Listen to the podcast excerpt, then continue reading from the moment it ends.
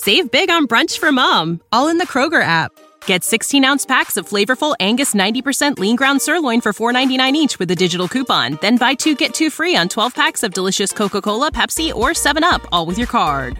Shop these deals at your local Kroger, less than five miles away. Or tap the screen now to download the Kroger app to save big today. Kroger, fresh for everyone. Prices and product availability subject to change. Restrictions apply. See site for details. It ain't the left side or the right side, then it must be the fin side. Thank you, Solo D. Welcome to another episode of On the Fin Side here with Kat and Paul. Follow us on Facebook, Twitter, Spreaker, iTunes, YouTube, iHeartRadio, and Spotify. I'm Brian Cat NFL on Twitter, and Paul is fanatic underscore pick. So finally, we're here. The off season is with us now. We we can start taking a look at free agency and the NFL draft.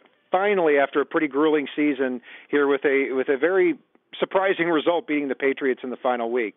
But what Paul and I are going to do is take a look at the at 10 free agents that could be good fits for the Miami Dolphins as free agency approaches here in March. A lot of things are going to happen till then, and then we're going to have the draft after that. We'll have coverage on both as the off season progresses. But Paul, before we get into that, there were even though we haven't compared lists and we're in the dark on who our top 10 is, the two things that I know we're in agreement on here is number one, we don't have any quarterbacks on this list because we either feel we feel Ryan Fitzpatrick will be that veteran or he's going to retire and the Dolphins are going to completely rely on the draft. We expect him to be back here in 2020. And number two, we don't have anybody on this list over 30 years old. We tried to stay away from them as well because this is, let's face it, a rebuilding team that's going to see the fruits of its labor not necessarily in 2020, but uh, over a period of the next three years. So at quarterback, you you do have a lot of guys hitting the market here. I mean, you've got you've got believe it or not, Tom Brady, Drew Brees, Ryan Tannehill. Philip Rivers, Teddy Bridgewater, a lot of these quarterbacks, and also Derek Carr and Matt Stafford may be available by trade to this offseason. So, are, are you still there as far as the quarterback is concerned, uh, where you've got Ryan Fitzpatrick being the veteran or nobody? As far as my top ten, yes, uh, it, that that's that's what I'll say on that right now. Um, mm-hmm. Um, it, it's you know I, I don't want most of those guys to come in. I, I don't feel that they'd be a significant upgrade or responsible cap spending to to get a minimal bit of placeholder out of at this point in time. Yeah, I think if you get one of them, if I think the only two that would even I could say with a straight face would be a significant upgrade would be Tom Brady or Drew Brees. And a lot of people would disagree with me on Brady, and I don't even know if it would be significant. And Brady's been the villain for the last 18 years or so. Drew Brees is somebody the Dolphins should have gotten 15 years ago, didn't, and it would be so Dolphins if uh, you signed Drew Brees finally, and Drew Brees can't play at 40 years old anymore. Anyway, I think Brady and Brees would retire before going to another team anyway. And obviously, you're not going to bring back Ryan Tannehill. And as far as the veterans are concerned, I, I don't see them turning around and, and spending 20 million on Philip Rivers or Teddy Bridgewater when I don't even know for sure if they're an upgrade over Fitzpatrick. So uh, we can get take quarterback out of the equation for now.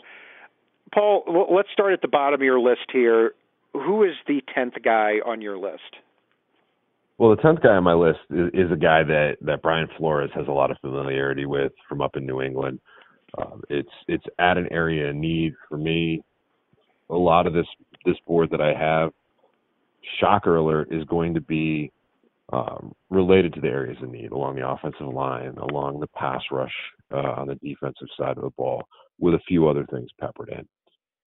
And, and, at number 10, I've got Kyle Van Noy from the Patriots. He, he's 6'3", 250. He can play the run.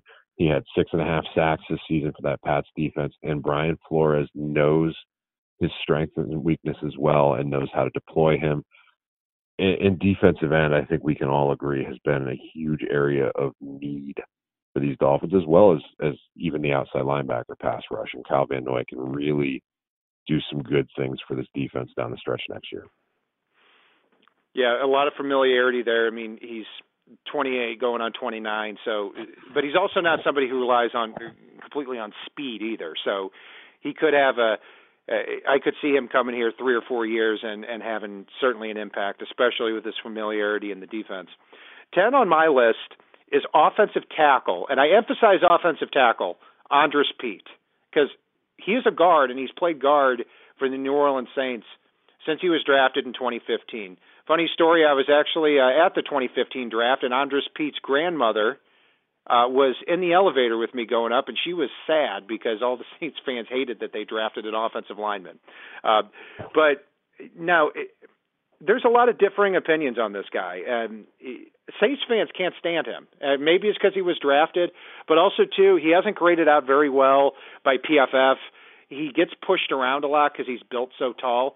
But at Stanford, he was he became the 13th overall pick in the 2015 draft by playing specifically at left tackle. And you're not going to see many left tackles, if any, out there on the free agent market. So I think that if you sign Andrus Peat, you may be able to start him at left tackle for a much cheaper price than you would have gotten five years ago when he came out of Stanford. And in a worst case scenario, he can kick back inside the guard. The Dolphins are going to have needs at both positions. Paul, back to you for number nine.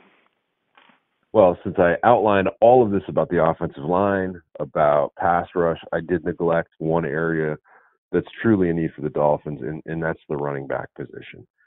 And it seems hilarious to me because if you go back to our draft coverage from a few years back, I was 100% against this guy as a player, uh, as as as a fit for the Dolphins. I thought he was going to wash out. I'll take that one right on the chin.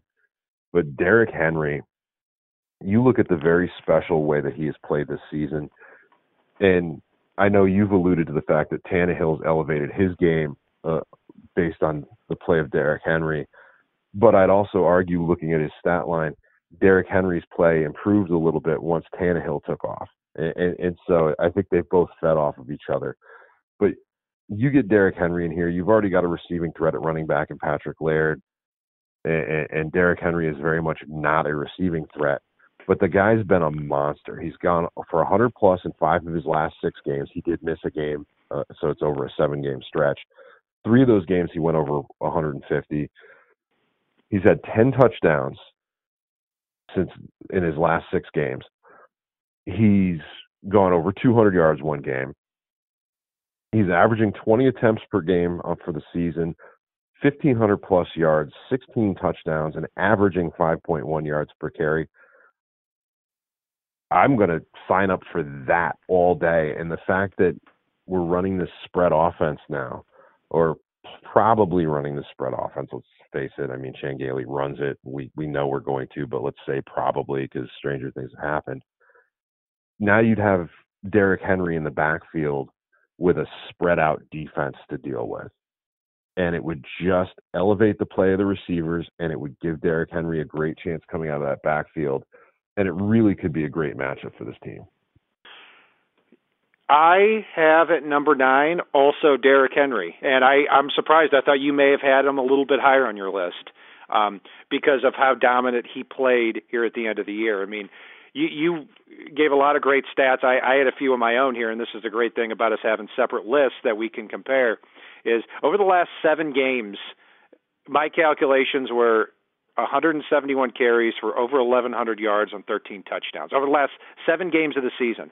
6.47 yards a carry for a playoff team, and he is every bit the reason they're in the playoffs. Uh, I would put him in the top five of MVPs this year. Um, now, even though I expect the Titans to probably re-sign him, I, th- I think that could be the case with a few players on this list. He's played at a dominant level here this year, and my only concern with him is in two years, if he carries the ball 300 plus times again per year, is this guy going to be cooked after a couple of years here? So you've you've got that, and but what's what's what I like on this too is that uh, that that when you look at Henry, if they were to sign him, they could legitimately go into the offseason at running back, wide receiver, and tight end with all this money and all these draft picks and not even have to spend anything on them if they add a, a, a big 1,500 yard run, running back like Derrick Henry. I'm with you on that, and and that's one of the themes of my list here is really setting themselves up to go into the draft to have damn near no needs per se, and, and be able to go BPA as they move up and down the board, which we know they're going to do. It, has been a staple of, Chris Grier's. He's a big fan of, of making moves and, and, and trying to accumulate and you know, go after his guys, et cetera. And, and Derrick Henry, the reason I think he could shake free, believe it or not, is Ryan Tannehill.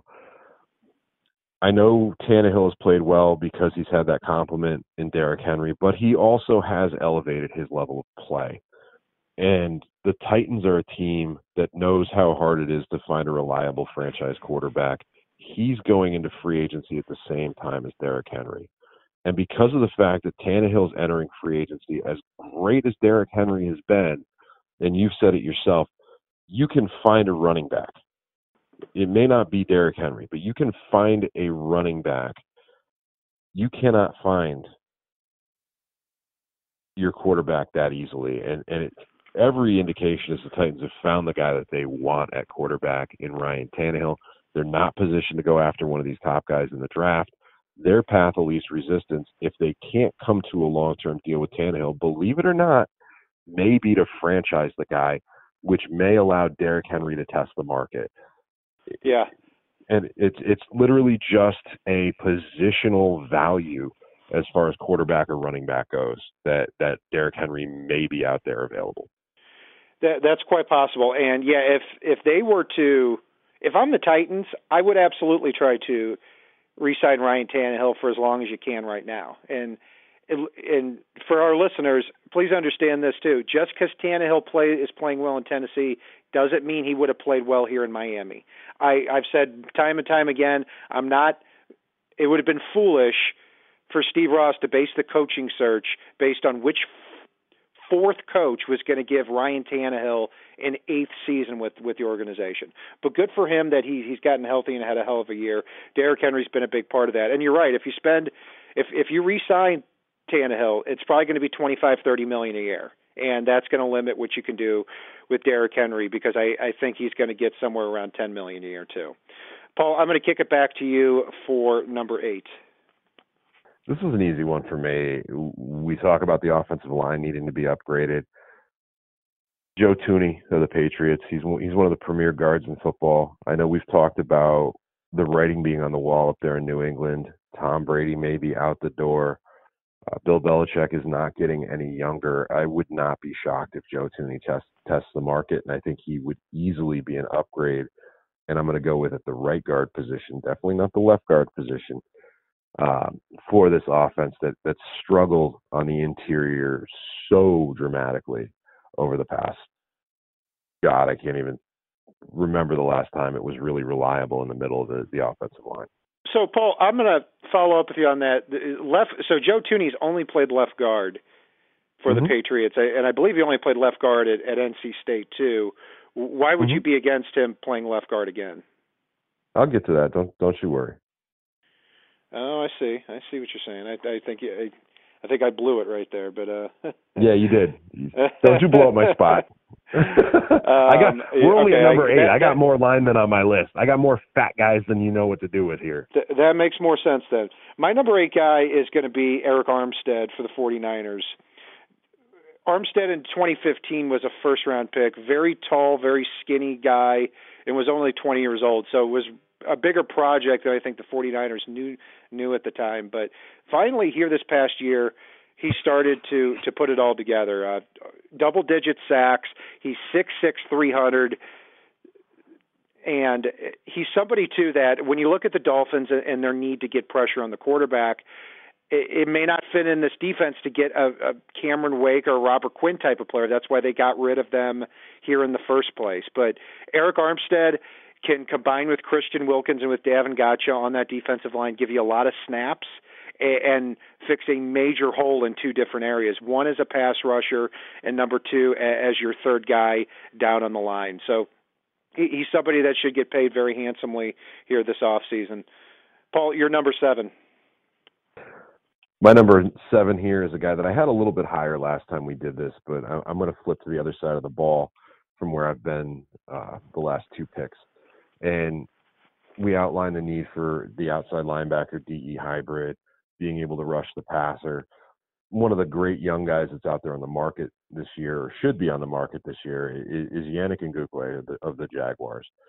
I mean, he's not a big guy, 6'2", 246. He can put his hand in the dirt. He can rush the passer. He can drop back to outside linebacker a little bit and, and rush from there, or mm, probably play some zone coverage a little more than man. But he had eight sacks on the season for a team that most of the time teams were running the ball against because they didn't have a lead as often as they should have down the stretch. And, yeah. And, and really, he he still had six pass defense. He had an interception, and, and he, he added 41 tackles to the mix. He's a guy that I think Flores could elevate the play from and get his best football out of, as opposed to what he's doing in Jacksonville, which was an underachieving team on the whole this season. Very popular name, and this past off season he uh, was a was a holdout. At uh, very few players are holdouts at 23 years old over over contract. So, uh, no, actually, he's 24 this past off season, but just turned 24. But either way, my number seven on my list is going to be Brandon Scherff for the for the Redskins, and I'd imagine he's a little bit higher on your list uh, than he is for me. I, I I think Scherff is a fantastic player, and I think that the odds are very high he won't be back with the Redskins because they've got a lot of dead money tied up to other players, and Scherff they offered already uh, reportedly 13 million a year, and he turned it down. So he's going to get paid very handsomely so he may be the best in best plug and play type type on this list because he at right guard you can put him in at right guard. You could possibly move Jesse Davis to another position. But the reason I've got him a little bit lower than two other offensive linemen on this list is he's going to be 29 just a few months into his first year with the Miami Dolphins if if they were to sign him. He's already having injury problems. I mean, he hasn't had a thousand snaps in a season um, since 2016, and uh, you, you see a lot of other players on this list.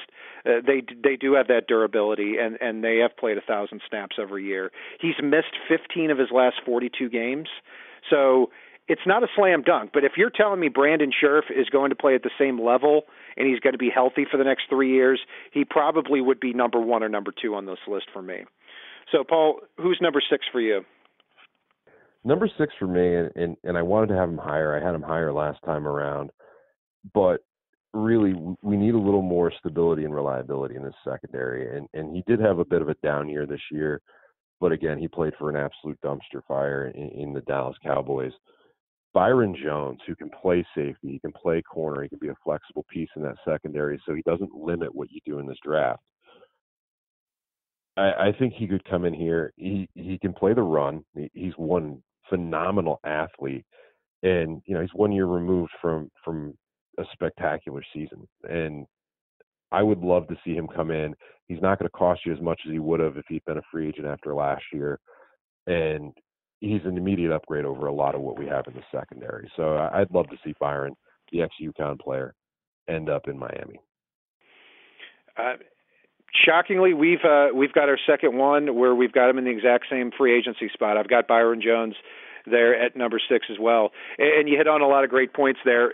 And yeah, he didn't have a he didn't have quite the year he he had uh, when he was a an All Pro here a couple of years ago, but still still a pretty solid year there, at cornerback. And it's it's more of a compliment sometimes when a guy doesn't have four or five interceptions a year because a lot of times they're being avoided. But him opposite Xavier Howard, provided Howard's situation, quote unquote, gets doesn't turn from bad to worse, then I, I think you've got two really good cornerbacks at 27 years old that that can grow together here for the next three or four years. And, and I like what you said too about safety because what I like in some of these free agents is if you sign them for a specific role and that role doesn't work out, is there a backup plan?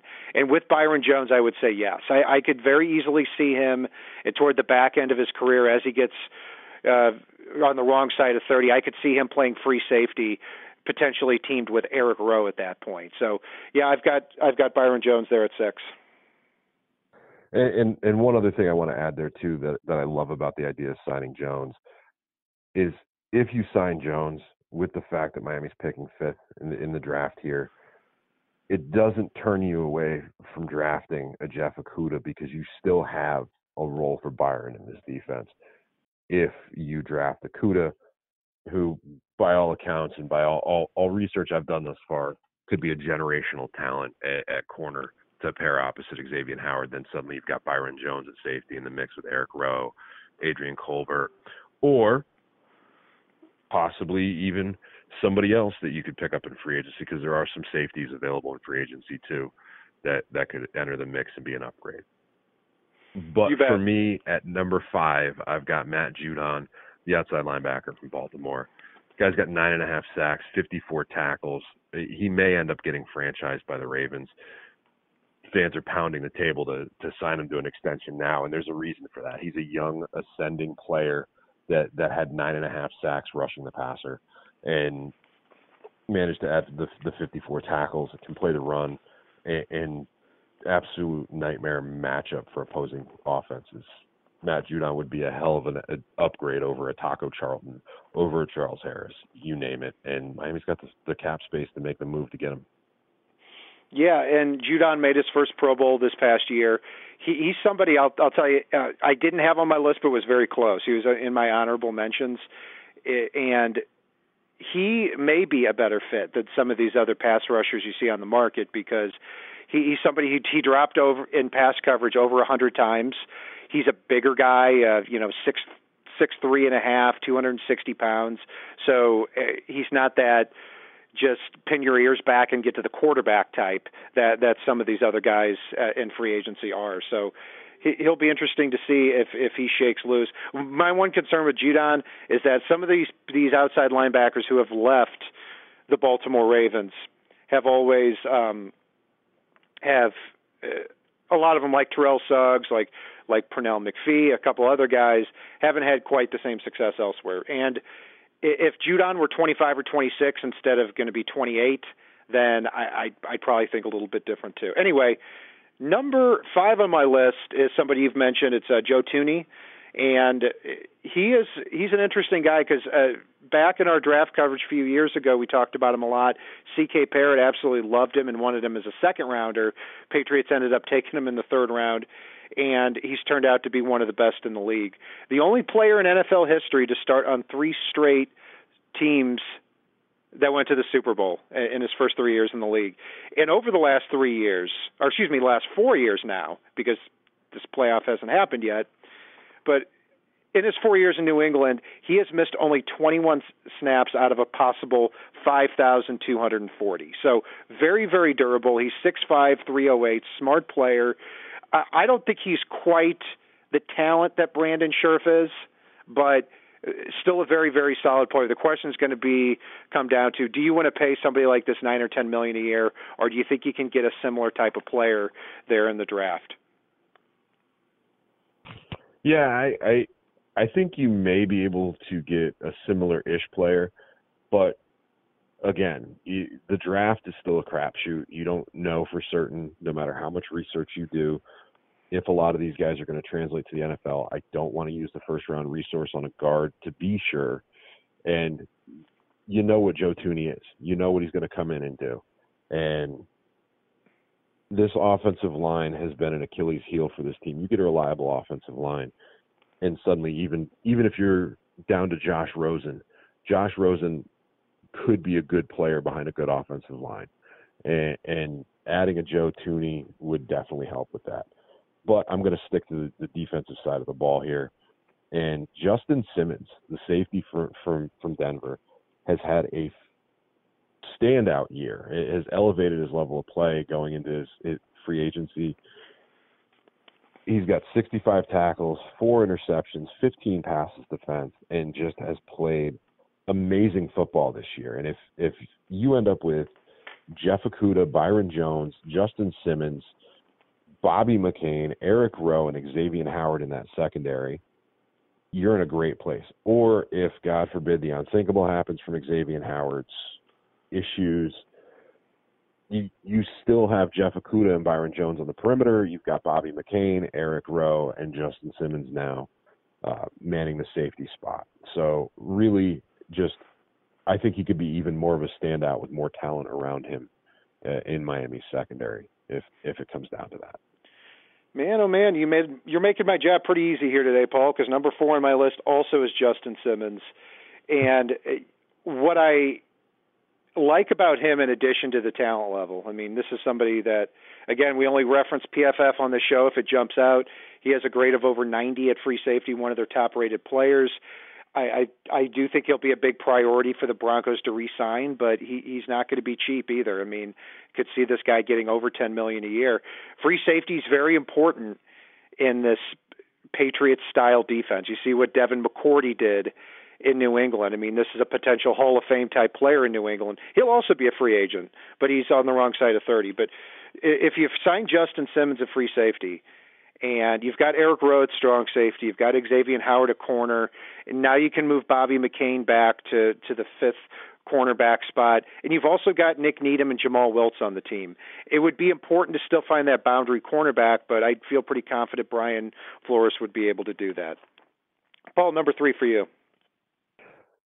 Let's get back to some fat guys here, and and, and I'm still going to stay on the defensive side of the ball and I know it's a guy that you love, and I'm pretty sure is probably going to show up on your list as as we continue to move up. But Chris Jones, the defensive end from Kansas City, nine sacks, 36 tackles. He's a 300 plus pounder. You know, you can play him at three four defensive end. He, he can be a little more of that run stuffer that can still rush the pass. He, he's very young, and I just I I love him as a Flores fit. I mean, you look what they did with Sieler uh, a couple of weeks ago and you get a way more talented player in Chris Jones, and he can just dominate in, in this Flores defense. So, Chris Jones with an exclamation point. Uh, I think he's one of the guys that Miami really needs to go after hard this year. Number three for me is going to be somebody you mentioned, Yannick Ngakoue. He is 24 years old now. He won't be. Uh, in fact, he'll be 24 when free agency starts in March. I think his birthday is at the end of March.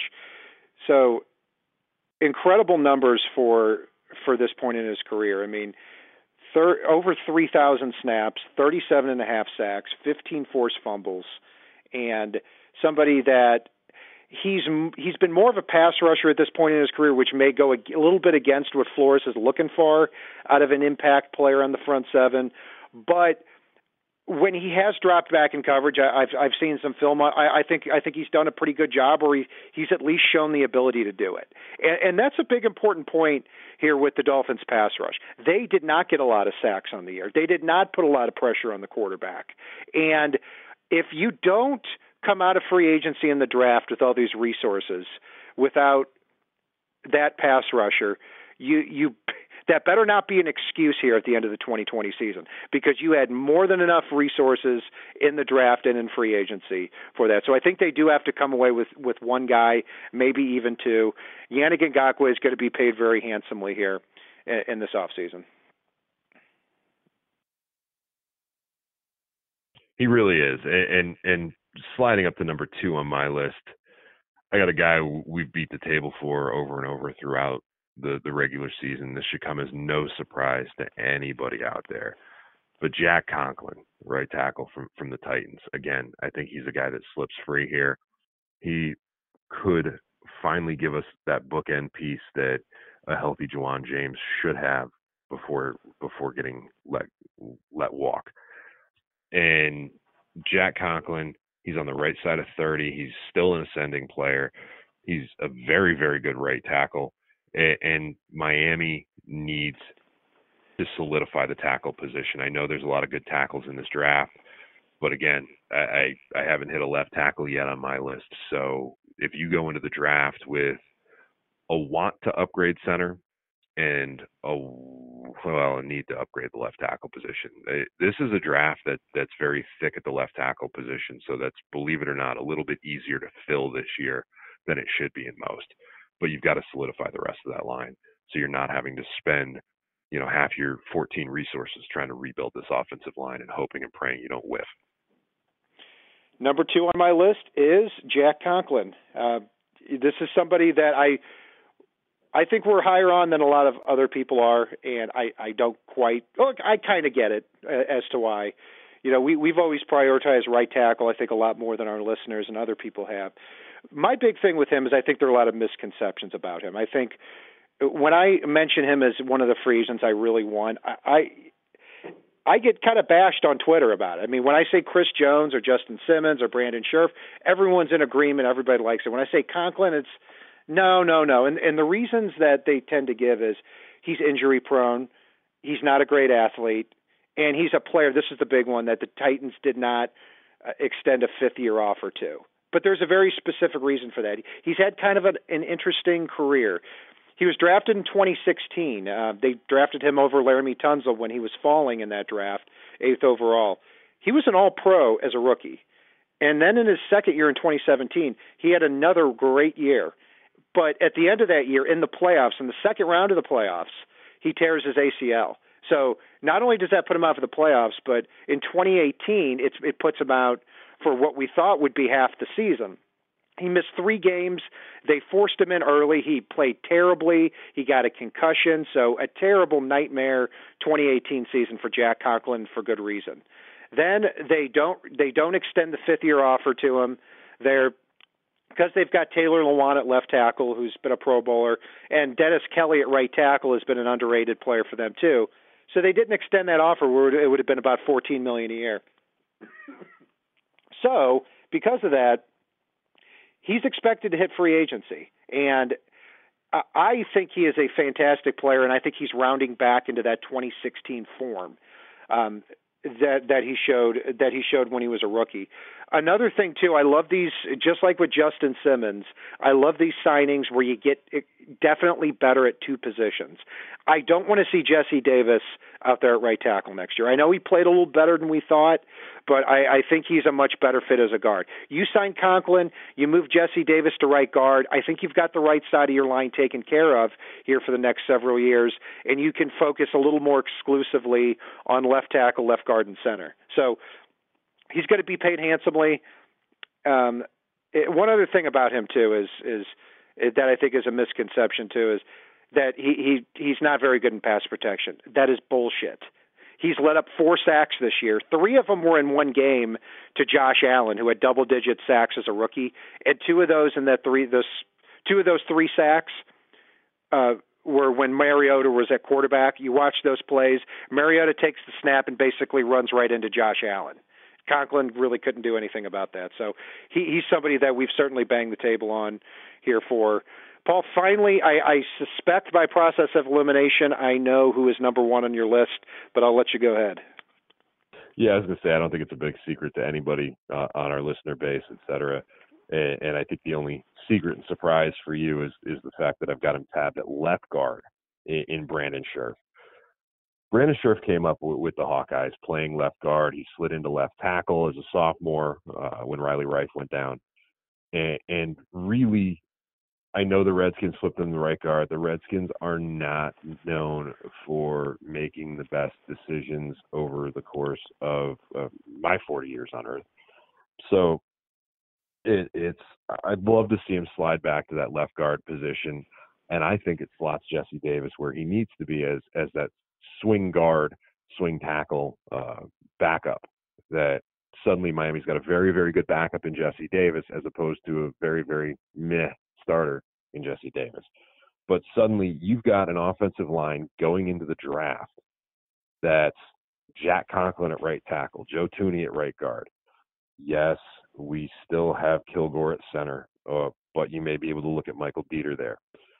Brandon Scherff at left guard, and the question mark of the revolving door at left tackle. And that's a hell of a lot better offensive line. I think Dan Kilgore suddenly turns into a hell of a lot play, a lot better player stuffed in between Joe Thuney and Brandon Scherff going into next season. And I don't care who your running back is. If you can't run the ball with with those three additions to the offensive line, eh, you don't belong in the NFL. Period. And yes, I, I, I definitely think Miami still needs to upgrade at the running back position in this scenario. Uh, so, uh, when you mentioned Joe Thuney at right guard, when you, you said him early in your list, I was confused. And now that you just explained that, I'm a little more confused because I, I'm not quite understanding if you get if you sign Thuney and you sign Scherff. Scherff has only played right guard with the Redskins, and Yep. Thuney has only played left guard with the Patriots in his career. Why would you flip him? Mainly because of Scherff for me. It's Scherff's the bigger priority. Scherff's the better guard. And I think as good as Scherff has played at right guard for the Redskins, he was even better playing at the left guard position in college.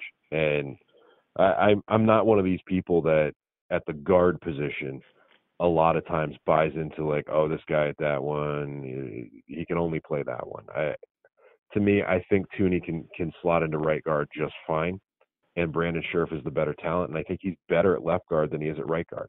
Am I upset with with a flip flop in the other direction? Not a bit, not a bit at all.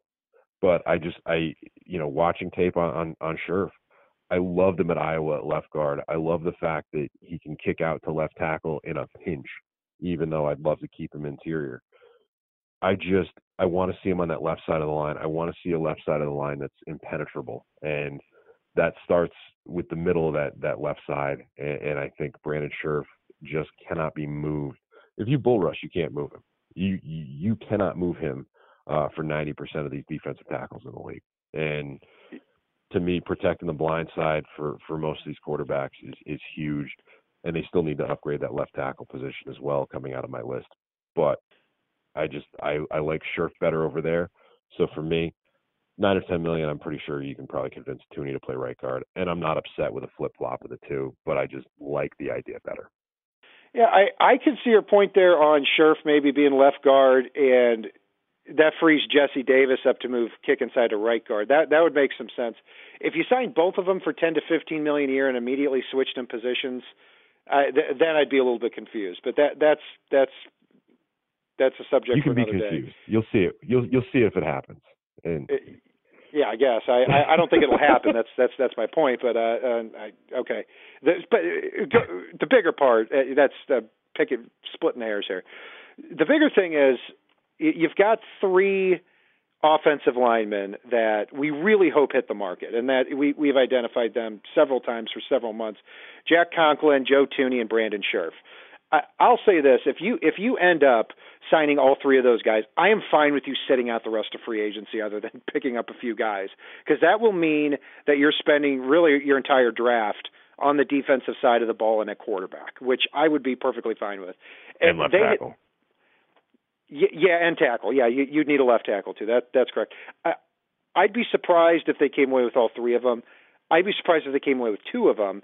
But you've you've certainly got to get one of them. Um, and, and we're not sure if all three of them are, are, are even going to hit the market. But out of those three guys, you absolutely have to nail one because otherwise, Paul, you may get stuck in a position where you get to the draft and you you know you're picking three four times in the top 39 picks, and you may be pushed into a corner where you have to draft two offensive linemen.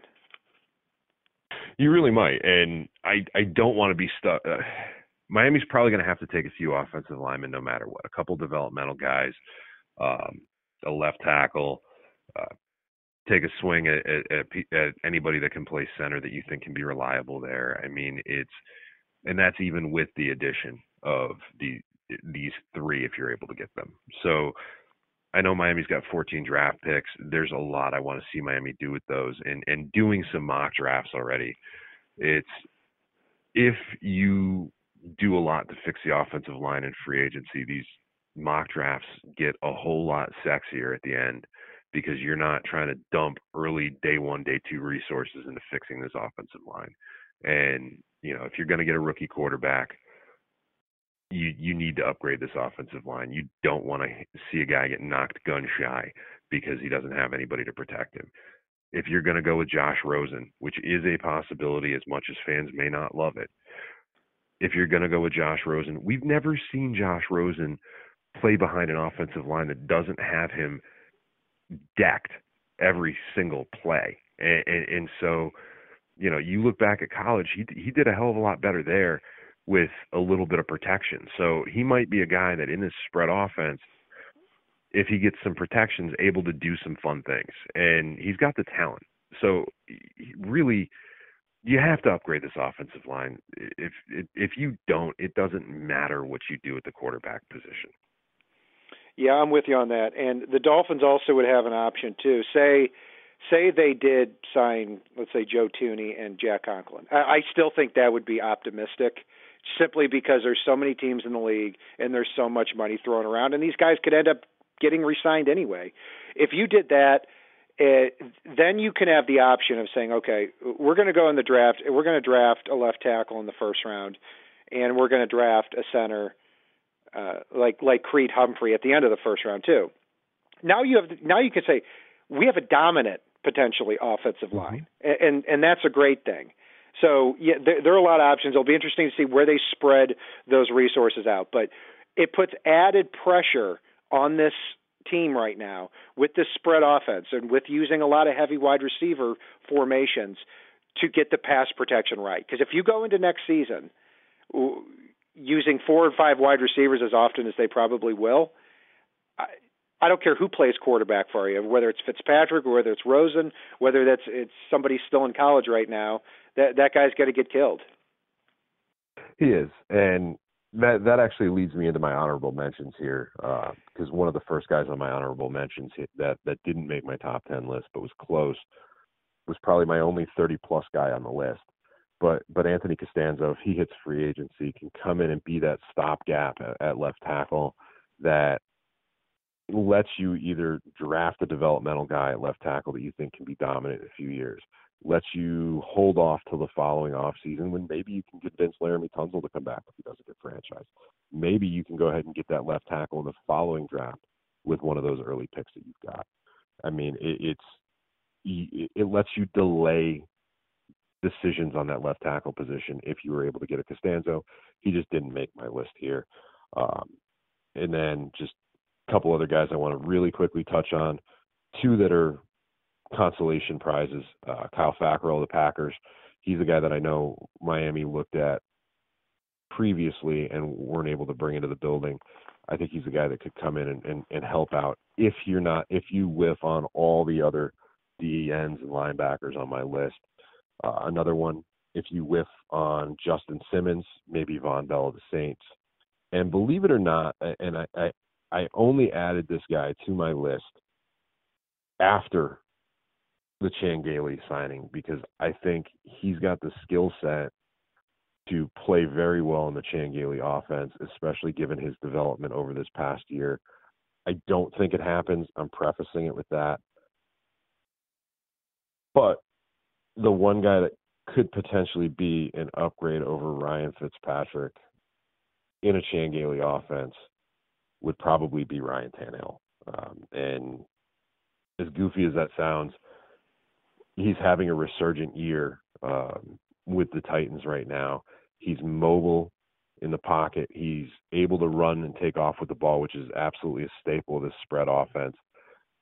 And he's protecting the football and playing absolutely lights out right now as far as it goes in the NFL. So stranger things have happened. I don't see it happening, but I wouldn't be opposed to the idea like I would have been a year ago when they first departed or parted ways with Tannehill. And it's like, you know what, if you're going to do that, you don't bring him back. But stranger yeah. things have happened. I, I I wouldn't hate the idea. Yeah, I I I mean I, I let me tell you this. Let me tell you this. Um, if they spend seven million dollars to try to trade Ryan Tannehill for a fourth round pick, and mm-hmm. uh, he somehow hits free agency, and they sign him for thirty million dollars a year, I'm done. I'm I'm I'm finished. That that that that's a level of of stupidity. I don't think I'll be able to I'll be able to to uh, to understand. But I will say this: as a fit, yeah, he is a good fit. But I, I, I'm glad you said that you don't think it's going to happen uh, on there too, because good for Ryan Tannehill, but that that that would I, I think would would make the Dolphins the biggest joke in the NFL if they were to do that. Uh, so I'm, I'm glad you said that you don't actually think it's going to happen. But uh, how about another player though, Paul? Is, is, oh, and by the way, before I got, I rambled on for so long. Chris Jones is my number one guy, and we talked about that oh. throughout the episode. Yeah so no, no, that's that's my fault. That's not your fault. I, I rambled on about so many other players. Um, another guy too that's going to hit the market. I'll, I'll put you on the spot here a little bit. Is is Melvin Gordon, and he's not on on our list. He's I'll get to my honorable mentions here in a minute. Um, but he's somebody that's going to hit free agency this year. He held out this year. The Dolphins are going to be looking for a running back. Obviously, he's probably not going to uh, get the ten million dollars he wanted last year when he held out, but uh, maybe around eight million could possibly happen. What What do you think? Is that somebody that that you'd consider? Consider yes. Would I love the idea? No. I think he'd play well for us, but again, it's it's Derrick Henry is so lights out right now that that's the only reason he made my list. Gordon would be a fallback for me at at, at, best, and I there are so many prospects I love in the draft this year. I want to spend two resources at the position in the draft, and I'd rather do that than spend eight million on Melvin Gordon. But again, he'd do well in this offense. Yeah, he's somebody I think would be. This is the way I, I I go back and forth on that a little bit. Is uh, is number one. This is an organization that, like we said with Ryan Tannehill, spent five million dollars to get a fourth round pick for Tannehill. It's pretty much what they did. They spent another four and a half in the Aqib Talib trade to basically buy a fifth round pick, and they spent a little over a million to eat up some of Robert Quinn's salary to get a sixth round pick. So it, it it would make sense to get a good player in Gordon at running back and then you're not spending what we would think is probably a second or third rounder on a running back and probably going out and signing like a Jordan Howard for 4 or 5 million a year too. So from a value perspective there that makes a little bit more sense. But I also get back to as well this is a guy that's averaged under 4 yards a carry 4 of his 5 years in the NFL. He's got a lot of hits. It's a young man's position and he's tw- he'll be 28 years old here in the upcoming year. So that's that's one thing I, I look at. But just wanted to pick your brain on that. A couple other honorable mentions for me uh, as, as we look look here is two offensive linemen drafted in 2015, left tackle DJ Humphries and Lions guard uh, Graham uh, Glasgow. Uh, could be somebody that that you get kind of on that second tier. DJ Humphries has been hurt a lot as a pro, but had his best year. Actually, put together 16 games. Um, if they feel they're in Arizona that you can you can spread things out a little bit more and it takes some pressure off left tackle, you could see him going. Graham Glasgow is just a very solid center guard, massive at six seven three twenty, can play center and guard, so gives you some options there too. Also, former uh, uh, Patriots cornerback and current Titans cornerback Logan Ryan is uh, 29, but had four sacks, four interceptions, made a lot of big plays this year for the Titans. Can fit in the slot, play on the boundary, maybe even play some free safety a little bit later in his career too. So we're going to have a a lot more breakdowns here as far as the NFL draft and a couple sleeper free agents that we've got here. We'll we'll be sure to pile some shows together on that. We'd love to hear your opinion on our social media outlets too. Uh, I am Brian Cat. Paul is fanat. I'm Brian Cat NFL on Twitter. Paul is fanatic underscore pick. You can follow us on the Phinside on Facebook, Twitter, Spreaker, iTunes, YouTube, iHeartRadio, and Spotify. Check out our merch store on the Phinside. Threadless.com. And if it's not on the right side and it's not on the left side, it's on the fin side. Solo D, take us home. It ain't the left side or the right side, and it must be the fin side. Inside. It ain't the left side, side or the right, right side, side, then it must be the fifth side. Listen, Dolphins fans across the land all tuning in to see what Brian Cat and Paul about to do again. Save big on brunch for mom, all in the Kroger app. Get 16 ounce packs of flavorful Angus 90% lean ground sirloin for $4.99 each with a digital coupon. Then buy two get two free on 12 packs of delicious Coca Cola, Pepsi, or 7UP, all with your card. Shop these deals at your local Kroger, less than five miles away. Or tap the screen now to download the Kroger app to save big today. Kroger, fresh for everyone. Prices and product availability subject to change. Restrictions apply. See site for details.